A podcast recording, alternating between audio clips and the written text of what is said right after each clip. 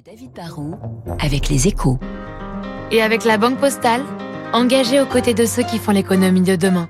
Bonjour David. Bonjour Renaud. Le gouvernement a présenté hier son budget pour 2023 et dans les priorités de cette année, il y a clairement la défense. Oui, oui c'est vrai. Alors on a beaucoup parlé des dépenses liées au bouclier tarifaire pour les questions d'énergie, mais sur le front de la défense, on est aussi dans, dans une forme de rupture, hein, puisque le budget augmente deux fois plus que les années précédentes. On fait plus 3 milliards, à presque 44 milliards au total.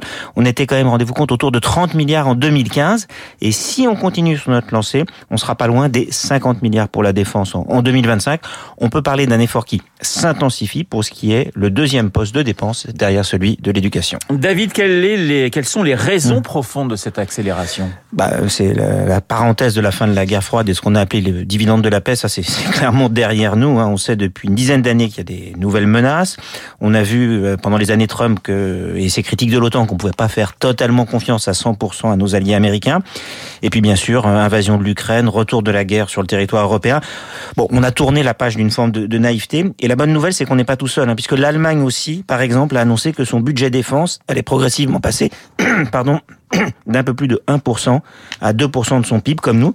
Ça veut dire qu'ils vont passer d'un peu plus de 40 milliards à plus de 60 ou 70 milliards. Ça va faire beaucoup d'argent. Voilà, un petit chat dans la gorge pour David. Au final, on va donc vers une vraie hausse des dépenses d'armement bah dans le budget, la, la part de l'équipement militaire, c'est plus d'un tiers, c'est un gros tiers des, des, dépenses. Donc sur la durée, oui, on parle de, de, de, milliards en plus. Si vous rajoutez les dépenses de, de tous les pays européens, on parle de dizaines de milliards en plus pour l'équipement. Alors ça, c'est potentiellement une très bonne nouvelle pour l'industrie de défense européenne, mais, mais la partie n'est pas totalement gagnée pour elle. D'abord parce que le réflexe dans chaque pays européen, c'est souvent d'acheter auprès d'acteurs domestiques ou alors bah, de fournisseurs américains. On, on manque de grands groupes de défense véritablement pan-européens ou de grands projets qui réunissent plusieurs pays.